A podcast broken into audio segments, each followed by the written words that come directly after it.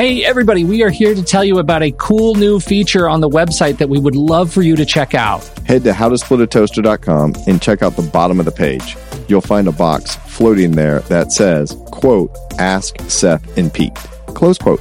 This box is magical. You just type a question in there, and the robots behind the scenes will search the actual audio of our entire library of past episodes and not only give you a short answer to your question, but point you to the specific episodes where we discussed your topic so you can listen yourself. At this point, we're just testing it. To know if this feature should be a permanent feature on the website, we need your help. For that, we need you to ask a lot of questions. So head to howtosplitatoaster.com and click the box Ask Seth and Pete. The robots will do the rest. On with the show.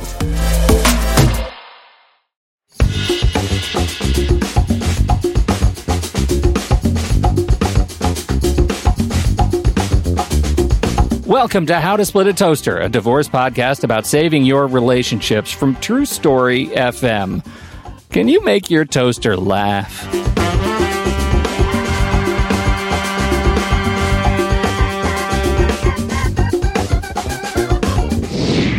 Welcome to the show, everybody. I'm Seth Nelson. As always, I'm here with my good friend Pete Wright.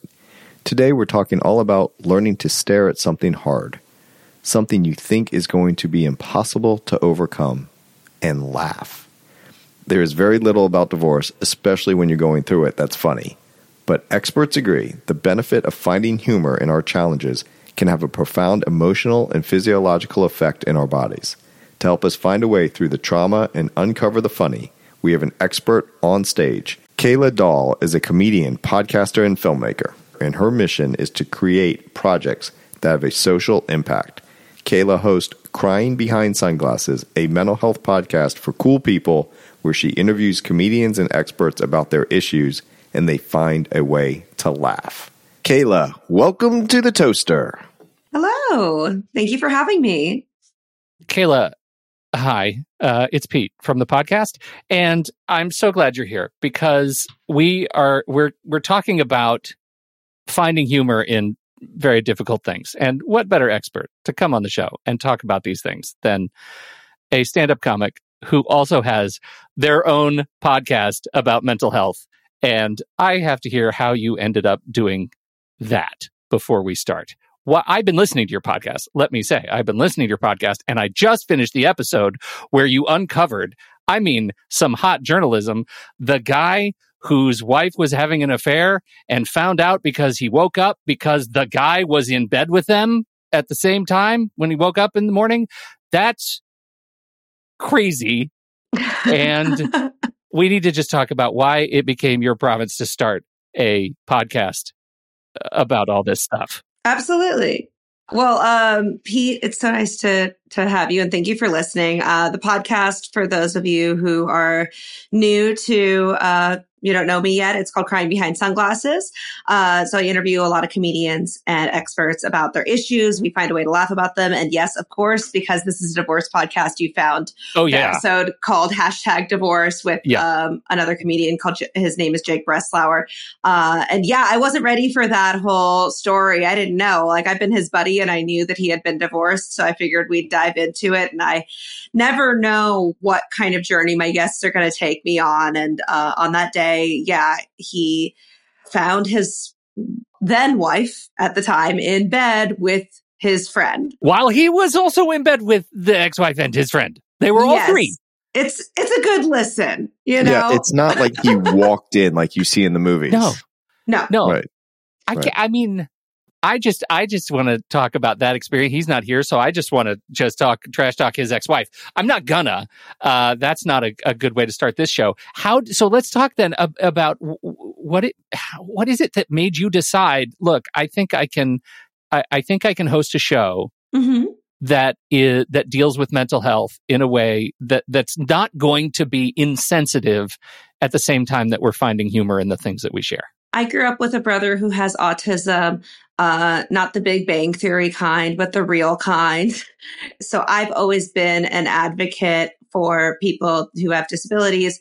And then in my own journey, I figured out like I'd say probably towards the end of college and when I was coming into young adulthood that I had my own issues with panic attacks and anxiety that I needed to deal with and go to therapy. And I felt such a disconnect between who I was being on the outside, this performer who's making everyone laugh, and then secretly dealing with all these issues. I didn't want to keep it a secret anymore. So I thought, let's talk about it.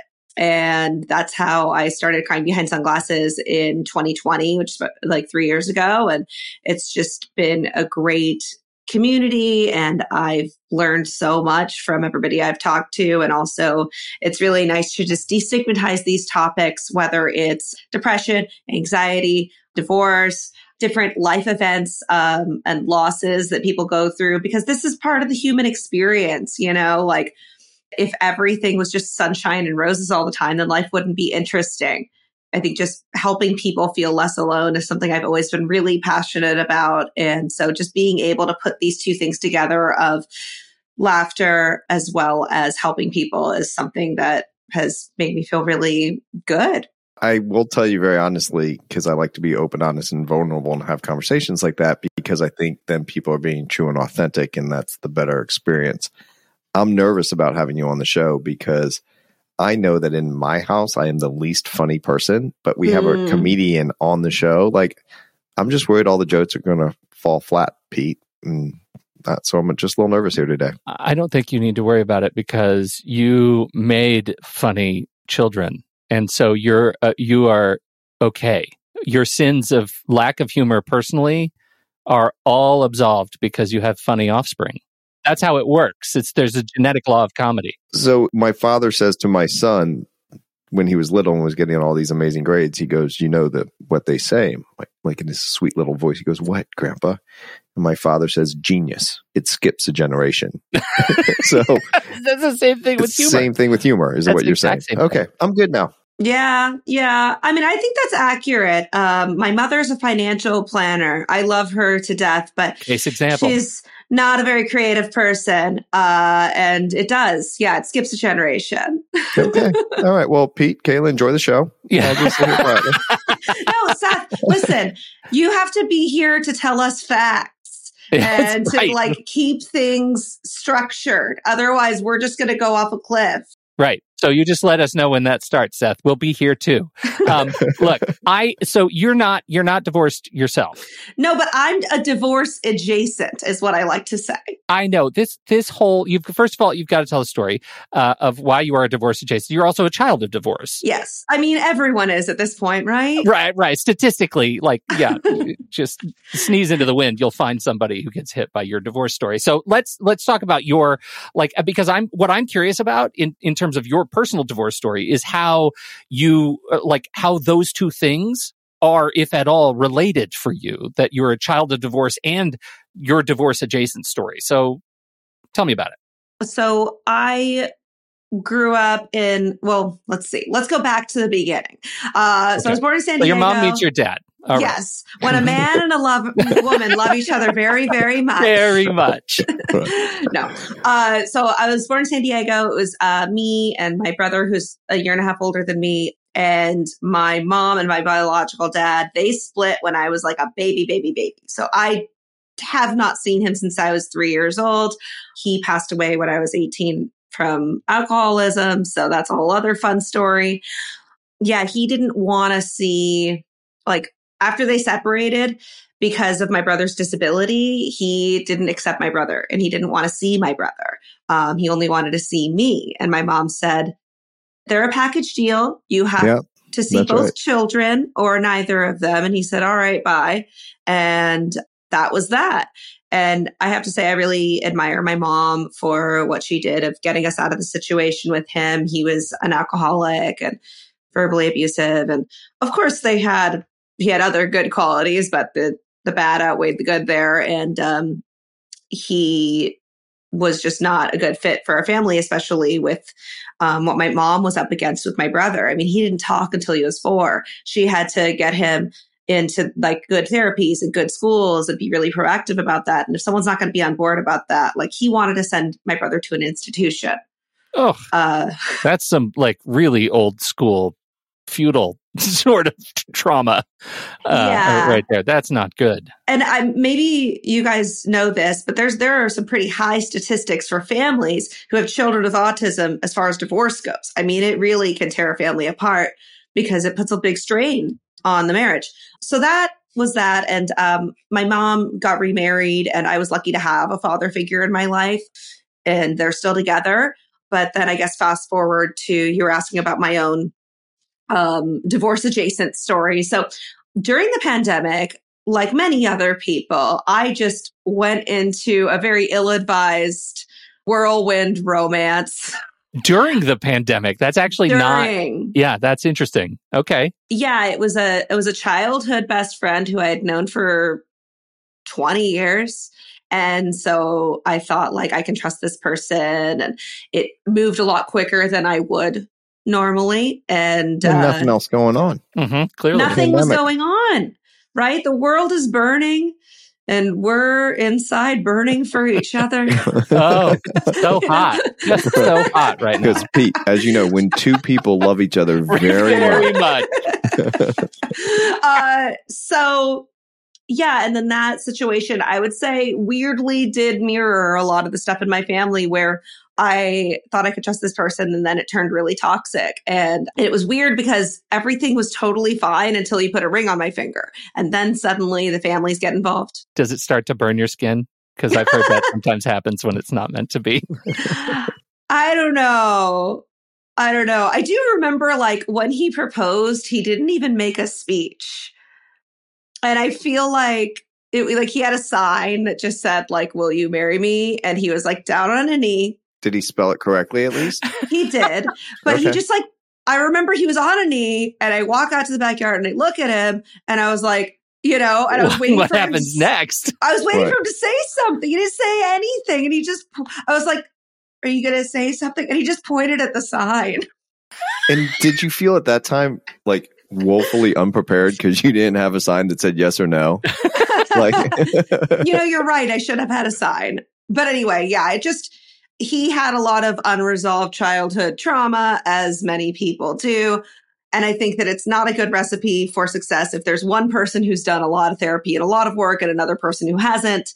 And it really just didn't work out. So I had to call off a wedding, which is so fucking dramatic. It's just because we had already sent out the save the dates. We had the venue, I had the dress, like the whole thing. But it was just very clear to me that I was like, I was trying. I was trying really hard. You know, I was trying everything to save the relationship as far as like cook him a nice dinner. Let's go on a nice trip. Let me put on some romantic music and try to have this sort of night or talk to him about his feelings, but it just wasn't happening. Guys love that. They love it when women talk about their feelings. Seriously, or try to get them to talk about their feelings. Yeah. Well, just like say like like I'm here for you because he was glowing through it. Yeah. And uh just wasn't working out. So I had to call it and it was very dramatic and You know the best thing about calling off a wedding? Mm. No attorney's fees. That was what I said. I said it's cheaper to call off a wedding than it is to get a divorce. That's right. 100%. Well, we've we've done a lot of we've done a lot of good yeah. work here today, people. I got to go back to something you said though, which I think is really important, and it's something that you've talked about in uh, n- not one episode of your podcast, which is the idea of being your i think in the in the hashtag divorce one you said you don't want to be your spouse's or your partner's sexy counselor sexy therapist yeah Sexy therapist. Yeah. So what is the sexy therapist and why is that a terrible idea on the road to divorce? Well, for me specifically, I don't know if this is a universal problem that all women deal mm, with. Well, that's why I bring it up because I think it should be. We I want to coin, I want to make sure that you get credit for coining the term and making it cuz I think it's universal. Okay. I don't know. Seth Seth can be the ruler. Well, let's hear what it is and then I'll give you my two cents. So I've been hosting this mental health podcast for a few years. And as I've done that, then I attract a lot of broken birds that are like, oh, you know about mental health. I'm depressed and you're hot. Let's go out. Let's go out. Let me tell you all my problems and that sort of thing. Or like, hey, I just started going to therapy and I want to tell you all about it because nothing is more than a turn on thing yeah, going on can I hear about having your... a guy talk about all his problems. Yeah, I can't wait to hear about that. Mm. yeah, such a turn on. Yeah, and so then I think that that's the problem. Is like in our society, the patriarchy really doesn't serve anyone. So like men are socialized to not talk about their feelings, which then leads them to not understand their own emotions because they don't have anyone to talk about it with. And then as they get older and if they are going into a heterosexual relationship, they're then using women as their therapists or their moms or that sort of thing. And I feel like it's a lot of emotional labor that I would not rather not do. you know? Yeah. Well, which I think gets to something that that I, to me, I don't know, Seth. I mean, tell me what you're what you think about this. But to me, it feels like if the if the relationship is falling apart because of emotional incompatibility, this definitely feels like something to sniff out. That it's it's possible that we've we've transitioned to sexy therapist mode. Yeah. Oh, a hundred percent. Let me tell you, I'm going to just say some phrases that clients in the past have told me about their male spouses. And I think it falls into this category a little bit like overgrown frat boy. Mm-hmm. Right? Like he never grew up since college. And I've done all this work on myself. We've grown, we have children. Like we're not in our 20s anymore. Right? Others are like, all he talks about is the sports scores. Never once asked. He'll ask, How was my day? But he doesn't ever listen to the answer. Right. right. And then when they start splitting up and they finally clue in, like, oh my God, she's really going to leave. And now I have to go to therapy. And that's what I have to do to save my marriage. Then the guys that get it, that's all they want to talk about. They like they yeah. go 180, like, you know, whoosh, let's do it. Let's go go talk about all the time, all the time. And she's like, no, like just figure some of this shit out on your own. Yeah. Quit asking me. Right. Right. So right, that's because kind of the it, dichotomy of it all. It's yeah, it's that dichotomy. It's the duality of this of the role that you serve for each other, and that that therapy is a thing for you, partner. Right? It's a thing for you to learn about yourself, not for you to. I don't need a report every day before sexy time. Right? That's the sexy therapist duality. Like we're not going to talk about all the things you feel like you need to unload to prove somehow that you are awake in the relationship. Yeah, it's too little, too late. Also, yeah, like like you're saying, someone going to therapy to save the relationship. It's like if it's at that point, it's probably too late. Yeah, right. Day late and a dollar short. Yeah, hundred percent on that. All right, we'll be right back after this message from our sponsor. Seth, according to the National Institute on Alcohol Abuse and Alcoholism, about 10% of children live with a parent with an alcohol use disorder. It's just tragic. Pete, we hear this statistic all the time. At the end of the day, the courts don't care about the statistic. The courts care about keeping kids safe.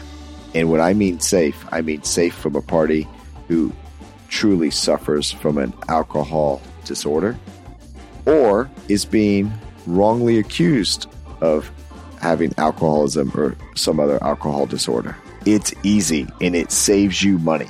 Instead of he said, she said, there's SoberLink. SoberLink is fantastic, and they are a fantastic partner to this show. So, what is SoberLink? SoberLink is a device.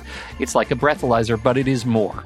You blow into SoberLink whenever you want to prove in real time that you are safe to be with your kids at carpool, at drop off, at handoff, whenever you're going to be driving. You blow into SoberLink. It uses facial recognition to prove that you were the one blowing at the time that you are taking the reading. It sends it off to the people who need to know. People people involved directly in your case, not to be used for publication, not to be used for social media. This just goes to the people who matter most for your case as you are collecting data. SoberLink remote alcohol monitoring has helped over 500,000 people prove their sobriety and provide peace of mind during parenting time. And Seth, word on the street is courts love it. Yeah, and it's not just when you're getting in a car. Let's be clear. People can say, never gotten a DUI, What's the issue? Well, the issue is once you're home at five o'clock and you're no longer driving, but you're going to start cooking and having a glass of wine, and that glass of wine turns into two bottles. That's now an issue. So it's not just getting in the car, it's when you, the children, are in your care, custody, and control, are you focused on them and not using alcohol? Independent, third party, real time verification to support your case. I haven't been drinking. Here's the proof. Those are the words that lawyers and courts love, but here are the words you're going to love. You can save 50 bucks off your device and get started right away at soberlink.com slash toaster. That's soberlink.com slash toaster. Thank you to SoberLink for sponsoring this show.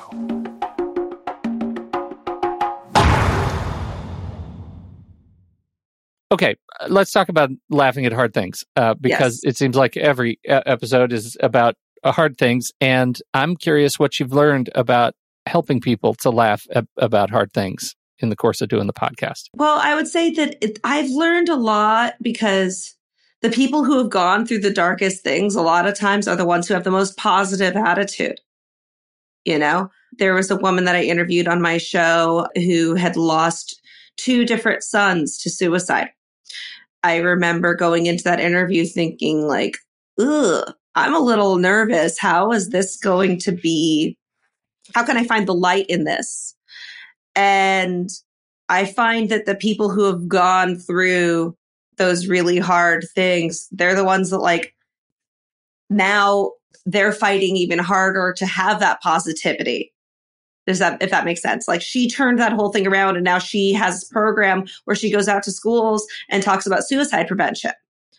Um, and yeah. none of that ever would have happened if right. these tragedies had not befallen her family. Mm-hmm.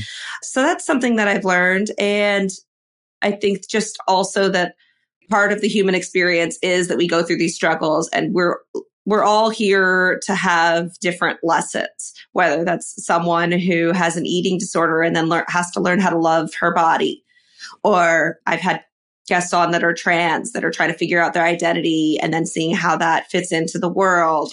We all have different struggles, but that's what makes us human, you know? And I think the problem is part of being able to laugh about it. Yeah. Right? It's such a release when you laugh. Yes, because then it no longer has power over you, mm-hmm. I think is the big deal. Um, and for me, especially like being able to go on stage or on my show and talk about like how silly it is when I'm having a panic attack and I have to lay down on the floor or all these different neurotic things that we all do. It's a good release because it connects me with other people, you know? Oh, I, I get it 100% because I make jokes with my clients all the time because they're just so fucking stressed out. Mm-hmm. And depending on the judge, I will crack jokes in court. Mm-hmm. Now, that is a delicate balance. Yeah, that's risky. There's some judges I will never even try it. And other judges, like I've just hit it out of the park to the point where the judge is cracking up so hard he looks at the court reporter and says off the record like he can't contain himself because of the joke that I just made. Are and there any usually, judges that see you coming and ask for a tight five? Because that's when you know you've arrived. that's right. I can't wait. I can't wait, Mr. Nelson. Before we get started, yeah. But ninety nine percent of the jokes that I make in court are all self deprecating humor. I'm making self fun of myself. Oh, you have to. And that usually will play. so. Yeah. Yeah. I mean, I, I, talked about how like my family is a charcuterie board of various mental illnesses. And that always gets a laugh because it's like people can relate to that. Or um also just just calling out. I mean, this is just like if you're really trying to develop your tight five, Seth. Uh, okay, appreciate the, this. uh you're you're already on the right path because usually if you want to develop an opener it sh- should be something that's about yourself that's like oh i know what you're thinking i look like this or i sound like this uh for me it's like i'm a recovering emo kid with a theater degree you know and that's, that's that awesome. explains a lot so i don't know what that would be for you i don't know you well enough yet but i think you're on your way okay we're on it my wife is very funny and my son is like ridiculously funny. So we'll see. Well, see, you're the straight man, so you're like the foil for mm-hmm. them, and that serves a purpose as well. Yes, that's pretty much describes my life right there. but no, to this point though about about humor and going through dark times. And Pete, I think we were just talking on this about a show like last week or the week before one of the things I say to clients all the time, they're like, oh my God, this couldn't be worse. Like this process is so terrible. They're going on and on. And one of the things I always say, I'm like, mm, no, it can be worse. They're like, what's one good thing? I said, you never have to sleep with the guy again. and, and they're like, okay, you're right. so, but it's just this unbelievable emotional release. And you can see it in their body, how they perk up, how they get some color back. It just gives a pause to the craziness and allows you to kind of reset and say, all right, let's just solve this problem. Yeah, you shouldn't take yourself so seriously because it's just going to make everything worse.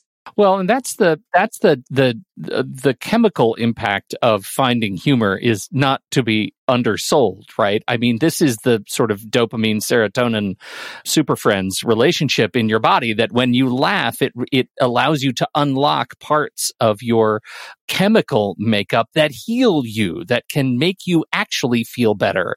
And also in doing so, not get so lost in the uncertainty that you're experiencing in the midst of the legal system and the unraveling of the emotional relationship. Like the chemicals help, but you have to you have to make it a practice, right? Like you have to turn it into something where you're willing to practice finding the funny things. And that can, I imagine, as Seth has been talking about, as your show illustrates, living for a while in the gallows humor to, to recognize the, the funny stuff in the darkness. And I, I know I've told this, it's been, a while since I told this story. Uh, but when my dad died, the doctor comes out to us. He was still alive and he gave us some terrible news my mom looks at the doctor and says, Are you telling me that my husband is dying? And the doctor turns around and says, I'm not saying he's not dying. And that became like that chicken shit double negative became an anthem of humor in the process of my dad's passing because this doctor was the worst. And we have actually been able to buoy ourselves through that by laughing. And sometimes you just drop a good double negative sometimes, and it just makes you feel good that you, you remember, you know, there was actually a lot of, uh, a lot of joy in that life. And, and we were able to kind of remember how stupid the process is. Yeah. And, and so, yeah, living in the gallows can be actually, uh, uh, uh buoyant Absolutely. Yeah. I mean, that's hysterical. Is dad dying? Well, he's not not dying. He's not, not dying. He's not undying. Uh, right. Like, like how many stupid ways? We all kind of dying every day since we've been born. Right. He's on the spectrum. Let's just say that. it's amazing. Yeah. So I can't believe I've even thought of this. My great aunt passed away many, many years ago. I was in college. And it was over a Jewish holiday. So you can't bury someone in the Jewish religion on a Jewish holiday. So on the Tuesday afterwards, there was a line to get into the cemetery because all these people had died in New York City that were Jewish and they none of them could be buried timely. Right. So there was this long line, hearse after hearse after hearse. And so you're just waiting in these cars forever. Oh my God. In this you know, woman in her 20s who's also a college student or of college age walks by and I'm in the car and we kind of catch each other's eyes. And my mother catches me catching this young woman's eyes. And she goes, What are you going to do? Hit on her? and I said, Maybe. and then my, my mom goes, Well, where would you kind of hook up? like we're at. That is. My, not yeah. where I expected your mother to go. yeah, well, you didn't get to know her very well. This is not surprising. When I was in middle school, she handed out condoms for the homecoming. Like, you know. wow. Okay. In middle school. Yeah. Nice. Yeah. Good yeah. God. So literally, she goes, Well, like, where would you hook up? And then I look around and I say, Aunt Dottie's not using the hearse on the way back. And that became a joke for years whenever a hearse would go by. Aunt Dottie's mm-hmm. hearse. Oh yeah. my God. So, but that's the type of thing. Like, like we were sitting there what felt like for hours. It might have been 45 minutes or an hour, like waiting to bury what was really my grandmother, even though it was my great aunt, my grandmother, and what was really my mom's mom, because my mom's mom died when she was just 19 and Aunt Dottie stepped in in that role. So there's all this kind of like grief going on. Mm-hmm. But that became a joke for years in yeah. years. Yeah. Just off of a little humor during a very dark time. And I see it all the time in divorce. I see it all the time of the stress relief and Pete, the chemical reactions going. And when you can get people laughing, especially at themselves, that's always the best because then they realize what they're really stressed about isn't that needed. You don't need to be that level of crazy or stressed about this one issue. Like this too will pass and you get to remember that you're not not going to hook up with that girl at that cemetery. that's right. Exactly. Right? Do you see? That's called a callback in the in the business. In the biz. Uh, let's talk about uh, wow moments, Keila. What have you? Uh, what's your biggest uh, your biggest wow moment since you've been doing the show? So I, through doing that work, I've become really passionate about just like learning more about psychology and mental health. So uh, and figuring out how I can help in the community. And so last year, I started volunteering with a local organization called Peace Over Violence. I went through an eight week, 80 hour training to become a volunteer crisis counselor. So I actually, um, once a week now, I answer the phone for domestic violence and sexual assault hotline here in Los Angeles. And it's just been really eye opening for me.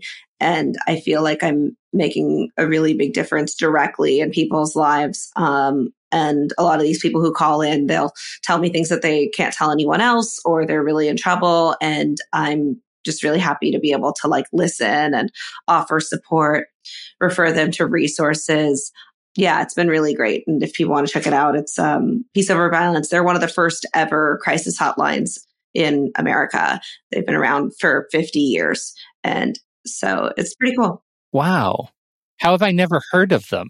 They run the domestic violence sexual assault hotline in Los Angeles. So, but I know that they do initiatives all around the country yeah. now as well. Yeah. Fascinating.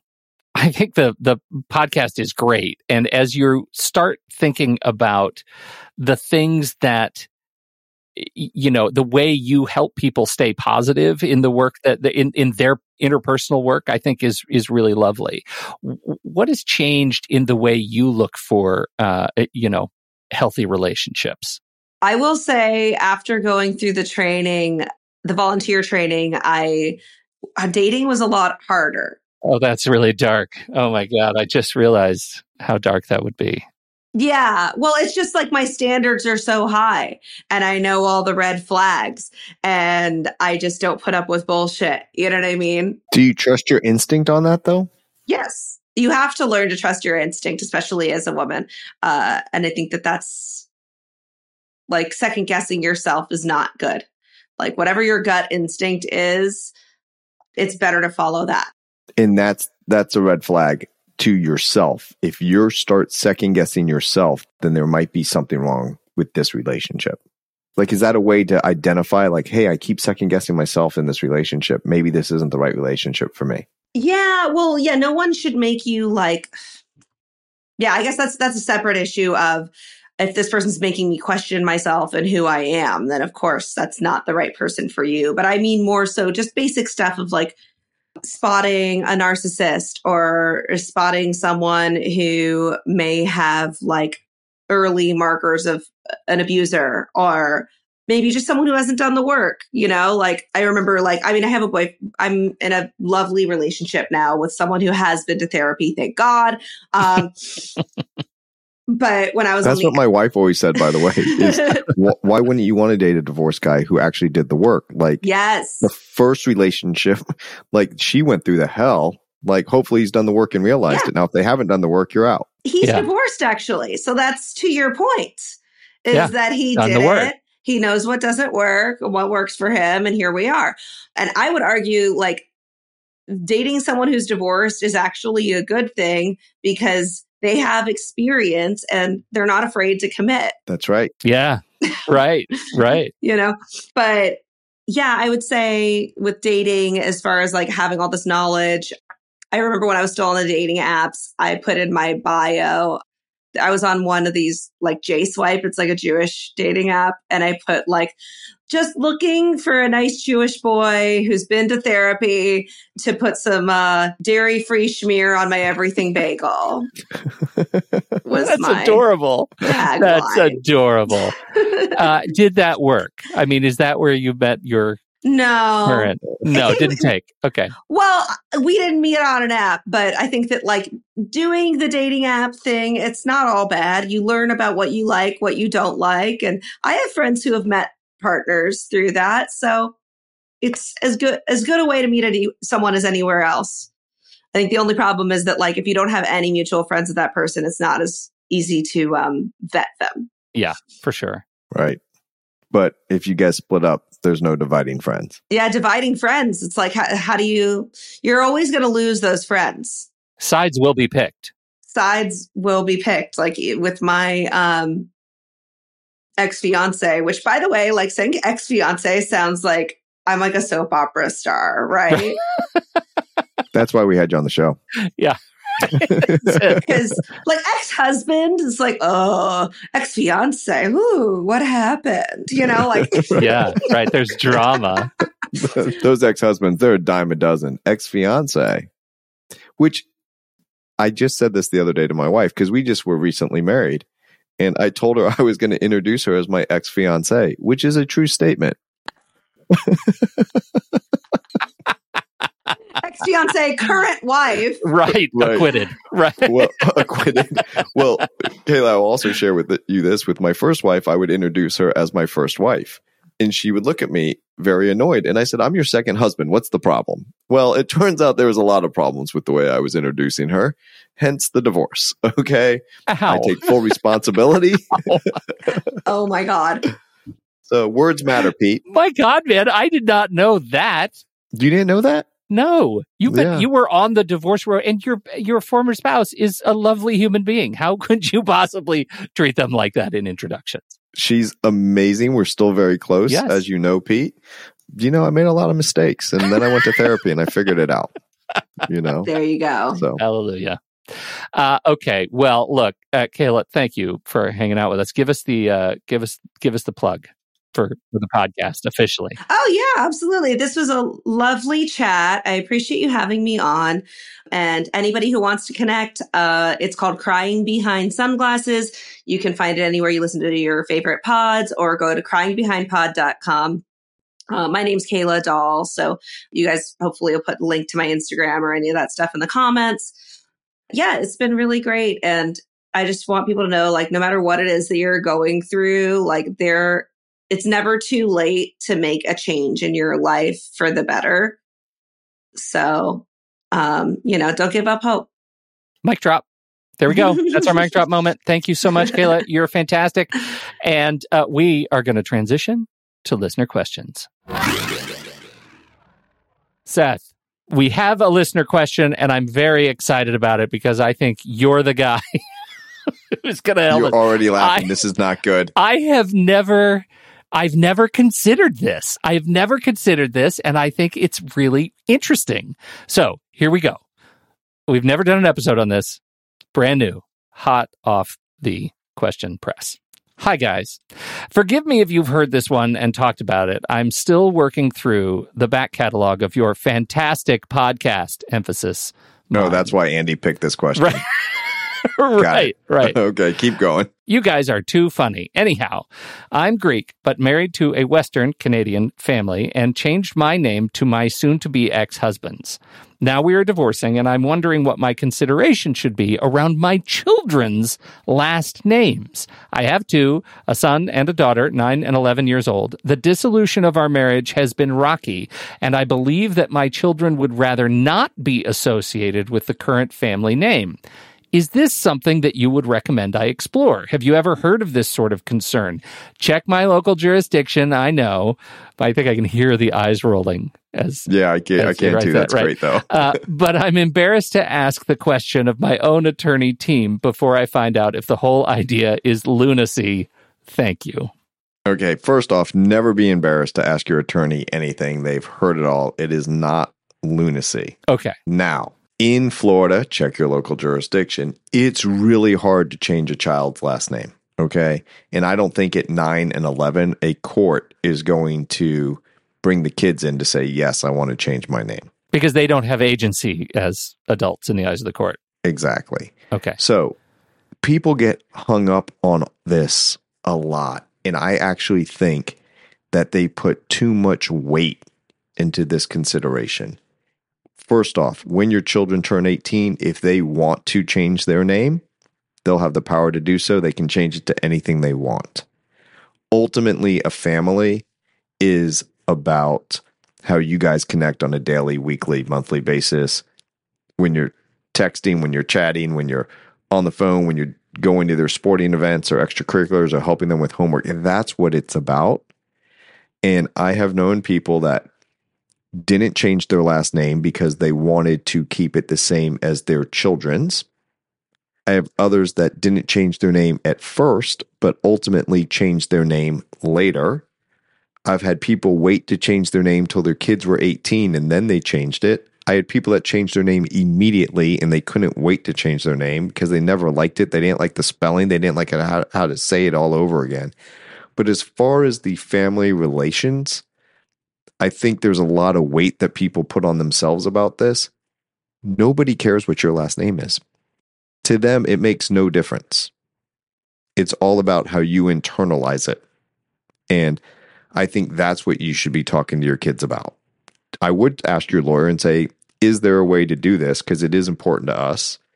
I would say, I think it's more important to you than what's really happening in your relationship with your kids. And your kids ultimately live their lives as them, not as their father. So I would just have that conversation with them. If they're coming to you like, oh, I want to change my name, I don't know if a judge will let you. I'm not opposed to it, but let's just really think about what does it mean to have a name? What about this? What about that? How do you live your life? And when you turn 18, you're allowed to do it. Okay. But for now, it's not something that happens. Like it's not a natural part of the divorce process to ask the question, what do you want your kids' names to be? That's correct. It's not, it's not natural. Now, it well, it's not natural that a court will actually grant it. Okay. Sometimes when the kids are little and they don't know the name, but if you have a 9 and 11 year old who know the name, now the interesting part of this question is the kids don't want to be associated with the name. And the question is, is that a true statement? If so, why are you poisoning the well? And I'm not saying that you are to the to the listener, but you just got to be careful about how you go about doing this. And ultimately, it's not uncommon in today's society that some women will still change their name when they get married. Yeah. You know, my wife and I joked about changing our last names because, you know, she still has her ex husband's name. Mm-hmm.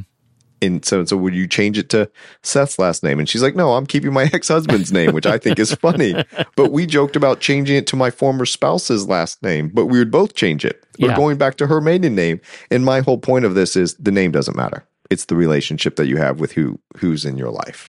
I, I think there there might be, and I, I don't want to read too much into this, but I think that that she wrote in the question that she's Greek, married into a Western family and with a Western name, and I wonder if there is a, a little bit of extra weight, cultural weight, like wanting to get back to um, a, a, family name that is of yeah, Greek. Go back descent. to the motherland yeah. roots. Right. That right. could absolutely. That's a great reading. I was trying to think of a Greek Canadian joke that I couldn't come up with. That's why I didn't mention that part of the question. But that's a very good, serious point where if you feel more connected to one side of the family and that heritage, and you want to be seen more as a Greek to the outward world and not have the name Smith, by way of example, this is anonymous. I don't know what these names are. But yeah, that makes sense to me. Well, I uh, really appreciate the question. It's something I'd never thought of. And thank you so much, Anonymous, who is now clearly named Sarah Smith Poutine. And that is the name going forward. And we understand why it has become a question for you. Thanks for listening. We appreciate that. And thank you all for downloading and listening to this show. Uh, a fantastic uh, conversation with Keila Dolle. Definitely check out that podcast, Crying Behind Sunglasses, and let us know your questions. Uh, just head over to howtosplitatoaster.com and click the uh, Ask a Question, and we'll ask a question to Seth just on your behalf. Thank you, everybody, for downloading and listening. We appreciate your time and attention. On behalf of Seth Nelson, America's favorite divorce attorney, I'm Pete Wright. We'll see you next week, right back here on How to Split a Toaster, a divorce podcast about saving your relationships. How to Split a Toaster is part of the True Story FM podcast network, produced by Andy Nelson, music by T Bless and the Professionals, and DB Studios. Seth Nelson is an attorney with NLG Divorce and Family Law with offices in Tampa, Florida. While we may be discussing family law topics, How to Split a Toaster is not intended to, nor is it providing legal advice. Every situation is different. If you have specific questions regarding your situation, please seek your own legal counsel with an attorney licensed to practice law in your jurisdiction. Pete Wright is not an attorney or employee of NLG Divorce and Family Law. Seth Nelson is licensed to practice law in Florida.